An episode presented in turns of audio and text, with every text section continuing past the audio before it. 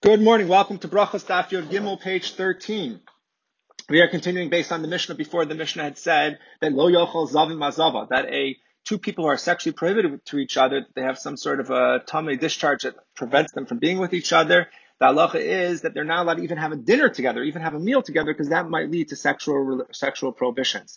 The Gemara on this basically goes into a whole discussion about yes, but can people who are tamei with each other uh, eat with each other? And the Gemara basically says that someone who is a zav, who is a parush, someone who is a Torah scholar zav, should not eat together with a uh, a zav who is an am haaretz because there's a concern that he might feed him food that is tamei, even though he's tamei at this in this situation anyways, because he's in a state of tumma, so anything he touches will be tamei. But we're worried that if they become too friendly and start having meals together, this might lead to the Talmud Chacham, the Torah scholar, who normally is strict about not having chulin uh, bitmeya and a chulin in a state of tumma, he might come to eat uh, those things as well. So, anyways, the Gemara, this first part of the daf is not so related to nowadays because it's only in the state times when people are tamei and tahor that actually scholars would not even eat meals together with people who were uh, and people who were who were considered not on their level. Anyways, the Gemara continues and asks a very important question and spends most of the daf talking about it, which is is that when a woman is a nida, when she's menstrually impure,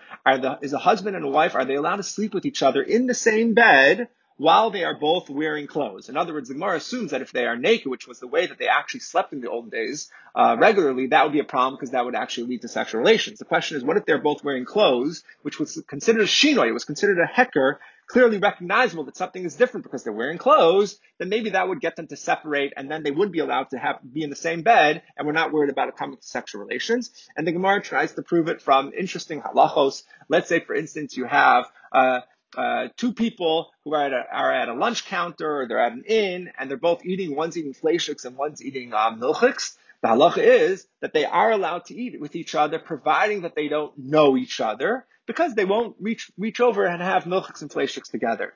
And the Gemara seems to think, so therefore maybe a husband and wife could be together uh, while they're in nida. But the problem is that halacha is only if ein makirin.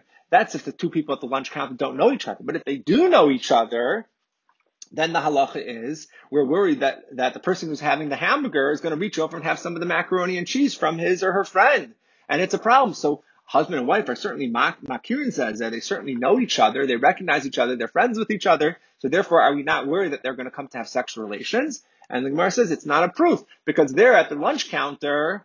Um, they're, they're, it's true there are two different minds that could remind, remind, remind each other to not, to not eat from each other but the concern is that there's no hecker, there's no uh, sign that will prevent them from eating with each other. But the husband and wife, since they are wearing their own, each are wearing clothes, it might be enough of a hecker, it might be enough of a shinoi to make it okay. And the Gemara does not have a does not have a conclusive proof from, from there. But the Gemara tries to go on and tries to prove it from other places. For instance, if the halacha is that a two people who are sexually prohibited, prohibited with each other are not even allowed to have a meal together, then Kal V'chomer, all the more said they're not allowed to sleep with each other. And the answer is it's not necessarily the true. Because when you have a meal together and you don't have any restrictions on the way you're eating, if you're no hecker, that might be an intimate thing and it might come to sexual relations. However, if you're sleeping with each other, but each person's wearing clothes, it might in fact be okay. The Gemara does try to prove it one more time from a pasuk in Yecheskel, which praises a tzaddik and one of the things it says about the praise of the tzaddik is he doesn't have sexual relations with other people's wives,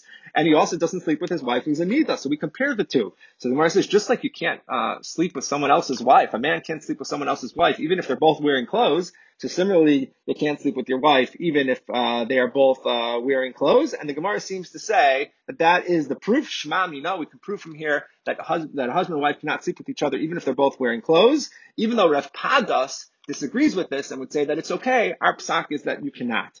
Uh, a husband and wife cannot sleep with each other if they're wear, even if they're wearing clothes. And the Gemara then brings the story of a certain rabbi who was a great rabbi but died at a very young age, and his wife was trying to figure out why, asking many people, and finally Eliyahu Hanavi uh, explained to her, "You know why this happened? It's because."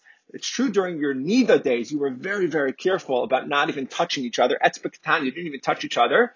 Um, but during your white days, meaning the seven counting days after the bleeding stops, a woman, according to halacha, has to count for seven days. And during those seven days, uh, they actually were sleeping with each other in the same bed, uh, even without clothes. And the Gemara says from here, Elio said, Baruch Hashem Shahargo. Blessed is Hashem that Hashem killed him because he did such a terrible thing. Obviously, a very harsh Gemara.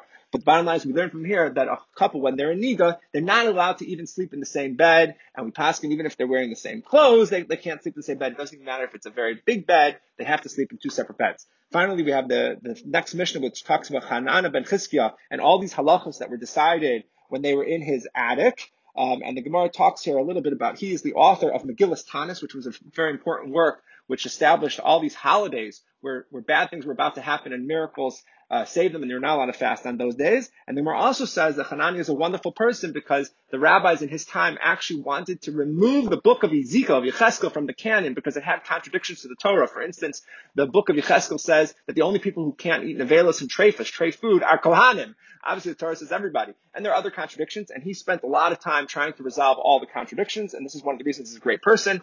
Tomorrow, we're going to talk about the different rules which were established in his attic, 18 rules. I'll see you tomorrow for Daf Yud Daled.